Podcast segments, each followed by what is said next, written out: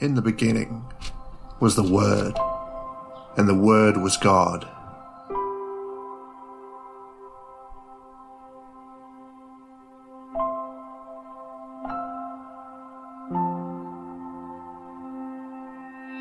Through him all things were made.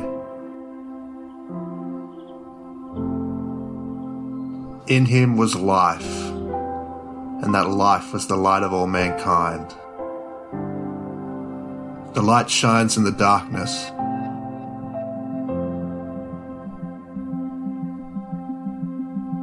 And the darkness has not overcome it.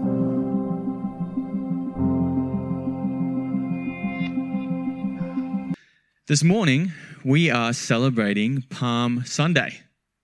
Celebrating Palm Sunday. Can we put that PowerPoint up there, if that's all right? Palm Sunday. So, today, what we're going to be exploring and talking about is what is the significance about Palm Sunday? Why do we celebrate it? Why do we do it in the first place? And then also, what we're going to be exploring is Jesus being the King. What's important about it?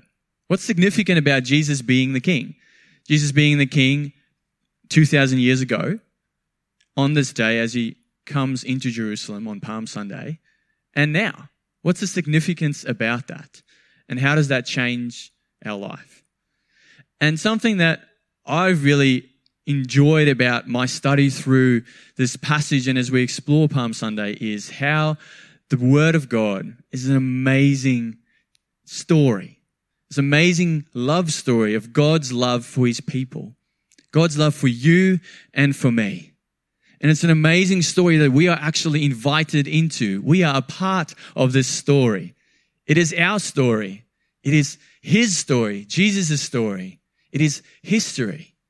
And today we're going to be exploring that history, that story of Jesus and how it actually impacts us and it transforms us and changes our life. So I want to invite you in. So this morning, what we're going to do is we're going to take, we're going to go back into the memory lane. We're going to go back to 2,000 years ago to the triumphant entry as Jesus comes into Jerusalem. So I want you to ta- immerse yourself in the story. Try and f- uh, find a character in the story. Maybe you're, you're a Pharisee looking on from a distance, looking at Jesus coming in and not really being quite unhappy with what's happening in reality. Maybe you're one of the disciples following Jesus and, and, there's all these crowds running. Maybe you're someone in the crowd. Maybe you're someone bringing a palm branch and waving it or putting your cloak down before Jesus. I want to invite you into the story this morning. So we're going to watch a clip from the John movie and it's only about a minute long, but I want you to really put yourself in the story because it's really going to help us as we explore this passage this morning. So let's have a quick look. Uh, you guys can cue it when you're ready. Let's have a look to the screens. Let me pray for us as we continue in God's word this morning. Thank you, Father, for your amazing word, the word of God that is alive and active. And Lord Jesus, you are alive today. And I pray, Lord, through your Holy Spirit that you would reveal new things to us today. Lord, thank you, Lord, that you're continually transforming us, making us more into the likeness of your Son, Jesus. Lord, I pray, Lord, that we would continue as we journey into this week, looking at Good Friday. What does that represent? Looking at Easter Resurrection Sunday. What does that mean for us? Thank you, Lord Jesus, for your sacrifice. Thank you, Lord Jesus, that you are the King. And Lord, this morning we want to exalt you and glorify you. Lord, help us to see you in a new way today. Thank you, Lord Jesus, for who you are. Pray this in your mighty name. Amen. So uh, our passage, just before our passage in John 12, verse 12, that's what we're going to be reading today. We need to get some more context. What is actually going on? And here in John 12, verse 9, it kind of gives us a bit more context. So, meanwhile, a large crowd of Jews found out that Jesus was there and came not only because of him, but also to see Lazarus, whom he had raised from the dead. So, it is the festival of the Passover. So every year there's three big festivals and all the Jewish people would come to Jerusalem from all over. They would come to come and celebrate the Passover festival. And just a couple of days before this Passover, something miraculous had happened. So most people were, at this stage would have heard of Jesus. Most of the Jews would have heard that there's something happening in their region, someone that's been doing all these miracles. But now Jesus had performed the most amazing miracle. He had raised Lazarus from the dead. Lazarus was dead for a few days, and so many people, so many eyewitnesses knew that Lazarus was dead. And now Jesus had performed this miracle. He had raised Lazarus to life. So people from all over were coming to see Jesus, but also to see Lazarus because he was now alive again. So people were really interested in what was happening. And so people started actually following Jesus. Maybe this is the Messiah. Maybe this is Messiah. For 400 years, the Jewish people were waiting. 400 years, not a word from a prophet, not a word from anything related to the Messiah. And so they were waiting in anticipation. Feel that sense of anticipation this morning as we come into the triumphant entry. Anticipating, is this the Messiah? Is this Jesus the Messiah? And unfortunately, the religious leaders, the chief priests, made their plans to kill Lazarus as well, it says. For on account of him, many of the Jews were going over to Jesus and believing in him. The chief priests were not entertained. So Jesus was starting to get a lot more street cred. A lot of people knew about Jesus and they were following, starting to follow Jesus. And now they're saying, well, they were started plotting in the previous chapters about how they were going to kill Jesus and get rid of their Jesus problem. But now also Lazarus is alive again. So like, well, might as well, we got to find out a way to get rid of him too. So this brings us to our passage today. The next day, the great crowd that had come for the festival, for the Passover, heard that Jesus was on his way to Jerusalem. They're like, oh, is this the Messiah? Is this really him? And they took palm branches and went out to meet him, shouting, Hosanna, Hosanna. Blessed is the one who comes in the name of the Lord. Blessed is the King of Israel. I'm not going to do all the work here this morning, so I'm going to invite you guys into the story. So, what is the purpose of these palm branches? So I want you to turn to one another. I've done my research as well. But what is the purpose of these palm branches? What do they represent?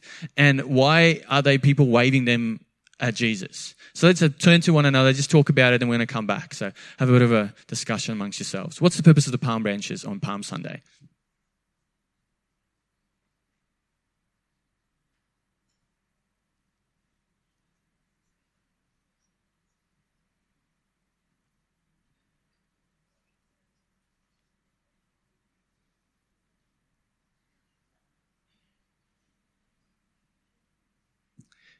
Any answers? Any thoughts? Signify royalty. Yep. Yep. Sense of royalty, honoring Jesus. What was the other significant thing about the palm branches? What did they represent? Any thoughts? Any takers? Victory. Correct. So victory is what palm branches symbolized. So it symbolized that Jesus was victorious. He was going to be victorious. So they were very excited about this messianic king. And they thought Jesus was going to be victorious over the Romans, establishing a new rule, establishing again the kingdom of Israel. And so they were very excited, and that's why they got these palm branches and their cloaks and they laid it before Jesus, honoring him as the new king that was coming into Jerusalem to take his rightful place as the king of Israel. And then Hosanna. What is that word? What, what does it mean? So again, let's turn to one another. What does the word Hosanna mean? And why were the Jews shouting, Hosanna, Hosanna, Hosanna? This one some of you guys might know. Turn to one another. What does Hosanna mean?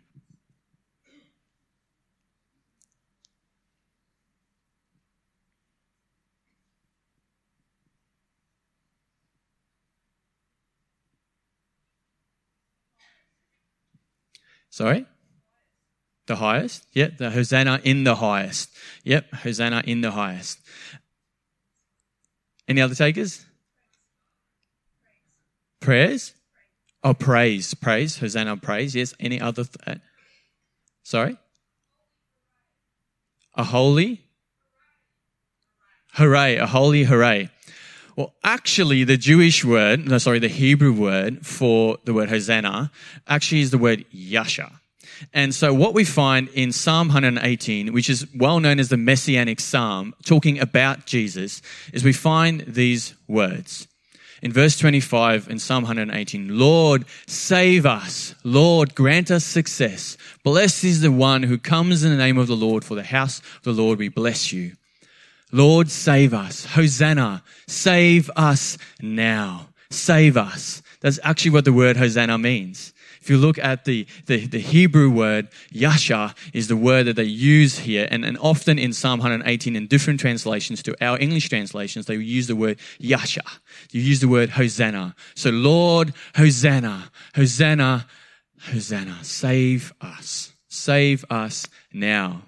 So the Jewish people were, were really shouting, Jesus, save us, save us, save us from the Romans, save us from our oppression. We want to again go back to the good days of being the nation of Israel, being the top nation in the world. That's what they were shouting for and exclaiming the Messianic king was going to come to restore the nation of Israel. We've discussed that last point there, the king of Israel. What does that actually mean? Jesus being the king of Israel. And again, the, the Jewish people misunderstood what Jesus actually came to do. They misunderstood that Jesus was not just going to come to reestablish the kingdom of Israel, but it was actually to come and establish a new kingdom. Not one that is an earthly kingdom, but actually an eternal kingdom that cannot be spoiled or fade away. In verse 14, it goes on Jesus found a young donkey and sat on it. As it is written, Do not be afraid, daughter Zion, talking about the city of Jerusalem, God's city. See, your king is coming, seated on a donkey's colt. At first, his disciples did not understand all of this. Only after Jesus was glorified did they realize that these things had been written about him and that these things had been done to him. Don't be alarmed. The disciples also did not understand. So, not just the Jewish people, disciples that followed Jesus for three years also did not understand what really was going on. So, again, we see here your king is coming, the messianic king is coming, seated on a donkey's colt. What's the significance about Jesus coming in on a donkey's colt? What's the significance? What does it actually represent that Jesus came in on a donkey? So again, let's turn to one another and we're going to explore the prophecy from Zechariah 9 9. But let's, let's turn to one another. What is the significance about Jesus coming in on a donkey's colt?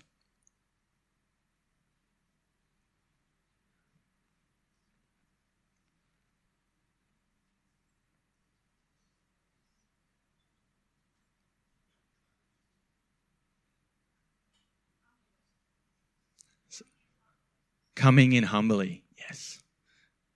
Any other thoughts?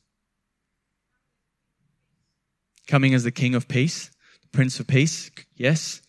Yep. That is definitely what the donkey represented. So this is in Zechariah 9 9. This is the prophecy that Jesus fulfilled by coming in on the donkey. It says, Rejoice greatly, daughter of Zion. Shout, daughter Jerusalem. See, your king comes to you, righteous and victorious, lowly and riding on a donkey, on a colt, the foal of a donkey. So important. Sorry, did I say that incorrectly? A foal, not a fowl. A f- okay, my English has let me down. English second language, I'll just claim that. I can speak in Afrikaans if you guys wanted me to, but that wouldn't help us all this morning. So let me get that right. Is it a a foal? Ah, there you. A goal foal, foal, foal. Got it. Okay, I learned something new this morning. Great. Um, what's significance about this? What, what, what is the significance about this donkey? Not just any donkey, on a colt, a foal of a donkey. What's the significance? Well, really interesting, if we have to go actually back, completely back in the story, we have to go back to the Israelites in Exodus while they were under the oppression and in slavery to the Egyptians. So God wanted to see his nation released from Egyptian slavery. So the 10 plagues came. We all know the story. And the final one was the one of the Passover. And that's why they're celebrating this festival, the Passover festival. And God had told his the Israelites on the 10th day of the first month, the 10th day of Nisan as it's called, that they were to go and find a lamb, an unblemished lamb. and take that lamb into their fold for four days. So on the first day of the Passover, which actually is Monday tomorrow, they were to go as the Israelites and go and find a lamb. And they were to take it in, and then on the fourth day, on the eve of the fifth day, sorry, on Friday, Good Friday, they were to take that lamb and they were to slaughter that lamb and take the blood and wipe it over their doorframe. And when the angel came that night, the, all those that weren't that did not have the blood, they, God actually took away the firstborns of the whole nation, in order that the Egyptian, um, the Egyptians might actually release the Israelites as God had asked them to. And so this symbolizes the deliverance of God, God delivering His people, people the Israelites. And Jesus is actually this symbol, the symbol of the Lamb of God. Did you guys catch that? So tomorrow, Jesus, Jesus rides in on Sunday, Palm Sunday. Jesus is the king. The Lamb of God rides into Jerusalem. And then for four days, he spends time in the temple, teaching again and reminding people about who God is. So as the Lamb, the blemished Lamb, unblemished Lamb, Jesus came in. Significantly, what a fowl, no, a, a foal uh, represents here is that it's never been written on. It is unblemished. So Jesus actually came in as the unblemished Lamb of God. We know that Jesus was sinful. But it's so much more significant when you add in the, the, historical context of why this is significant. Jesus actually came in as the Lamb of God and then stayed in God's temple and teach there and preach there for four days, just as the Israelites would ga- gather this little lamb. And then on the fifth day, as we know on Good Friday, Jesus, on the eve of Good Friday, Jesus dies on the cross for our sins. The passage goes on in, in John 12, verse 17. Now the crowd was with him when he called Lazarus from the tomb and raised him from the dead and continued to spread the word. Many people, because they had heard that he had performed the sign, went out to meet him. So the Pharisees said to one another, See, this is getting us nowhere. Look how the whole world has gone after him. This is getting us nowhere, the Pharisees said. The whole world is going after him. So the Pharisees had this Jesus problem, right? They were, what are we going to do with Jesus? He's performing all these amazing miracles. He truly could be the Son of God, but they did not want to believe it because they understood their understanding of who God was as the right understanding. And they couldn't see Jesus, the Messianic King, right in front of them. So they planned and constructed together this plan to murder Jesus. It's actually quite funny. When you go back one chapter before, in John 11, we see here the Pharisees again, after Jesus had raised Lazarus from the dead, we see the Pharisees conspiring. They were like, What are we accomplishing? They said.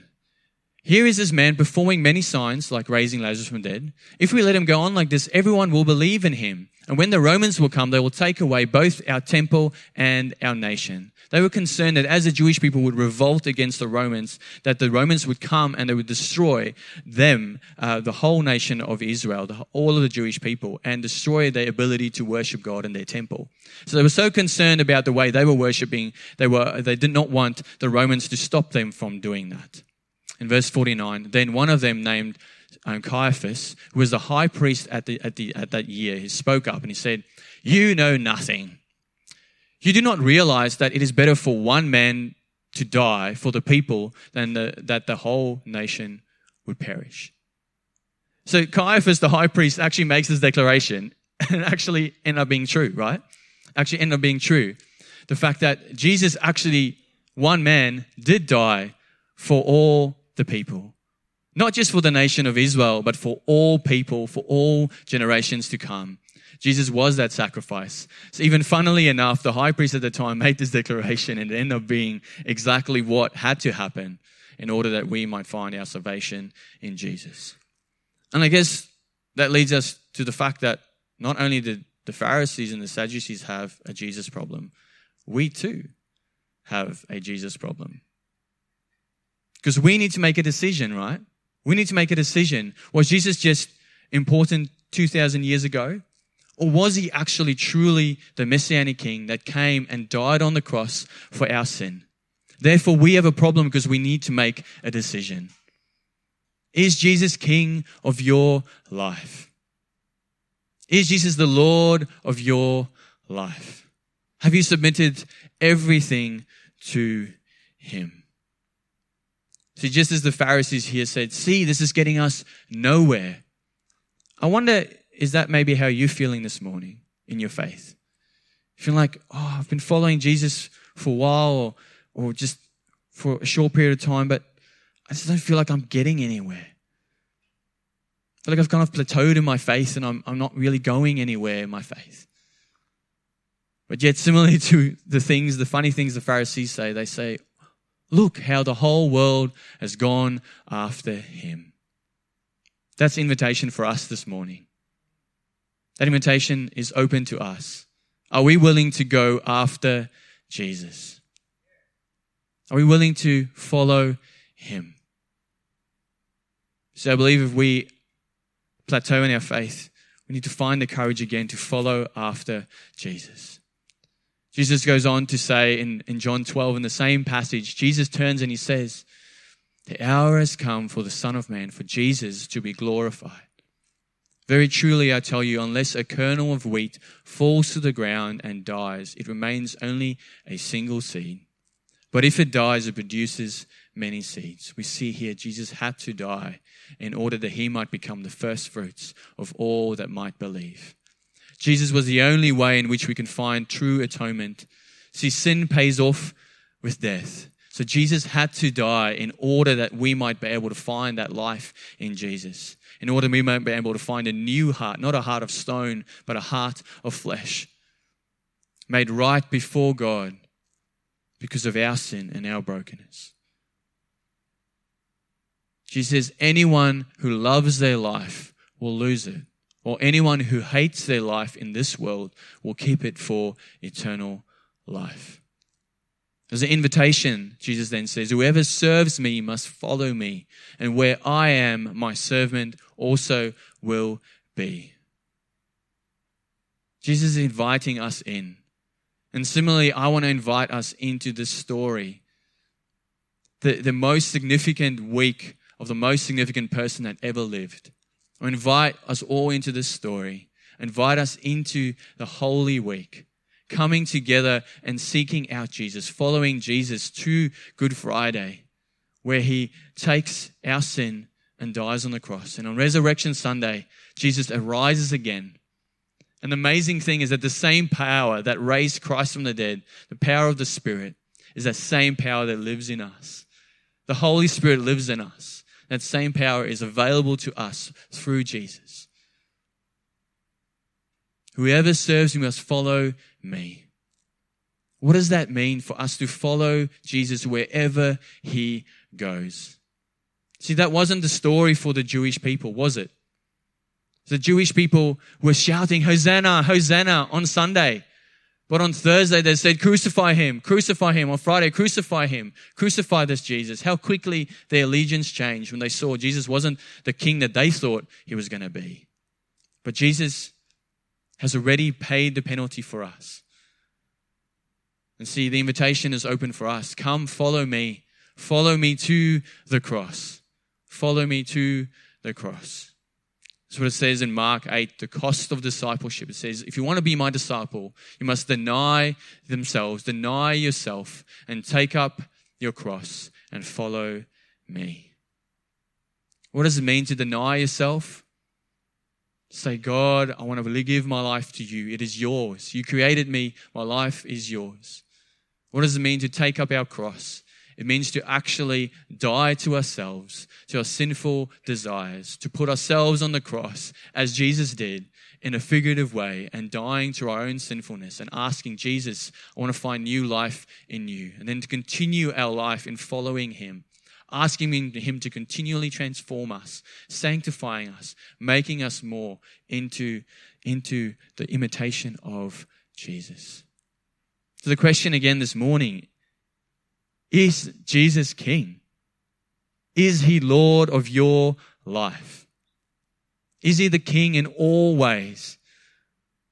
Or is there certain things in your life you still haven't given over to Jesus? Parents in the room would, would be able to understand what I'm going to be talking about now.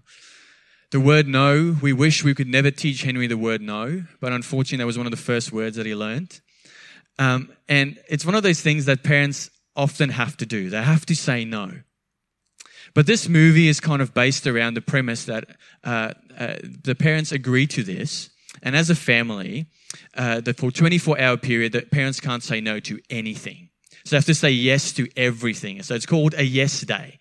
And they made this movie about it, and it's quite hilarious.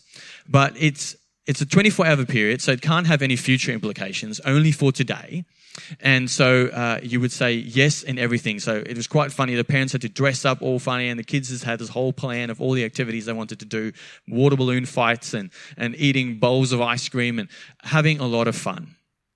But what I want to say and challenge us this morning maybe we should have a yes day. Maybe we should actually come to a place where we say yes to Jesus in all things.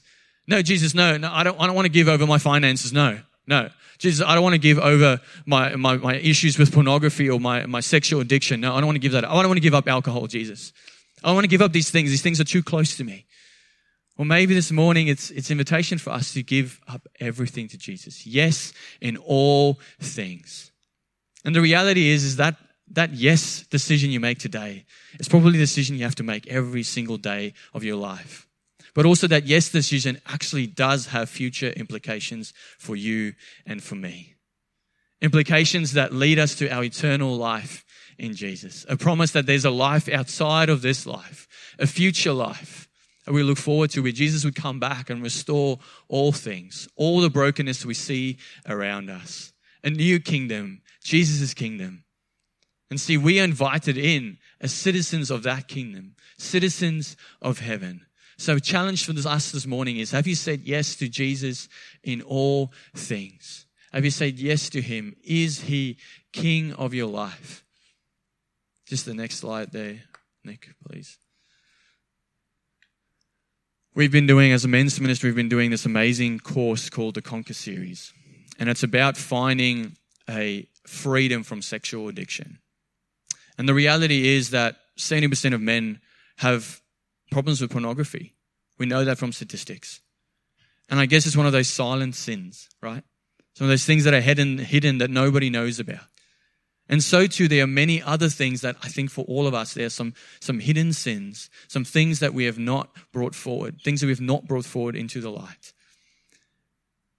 And it's been amazing to see the transformation that's happened and the light that, and the, the, the, just the people looking light. They look as if the heaviness is off their shoulders as they come and they share their brokenness, share their issues with pornography, share the issues that they're having in their marriage because of it.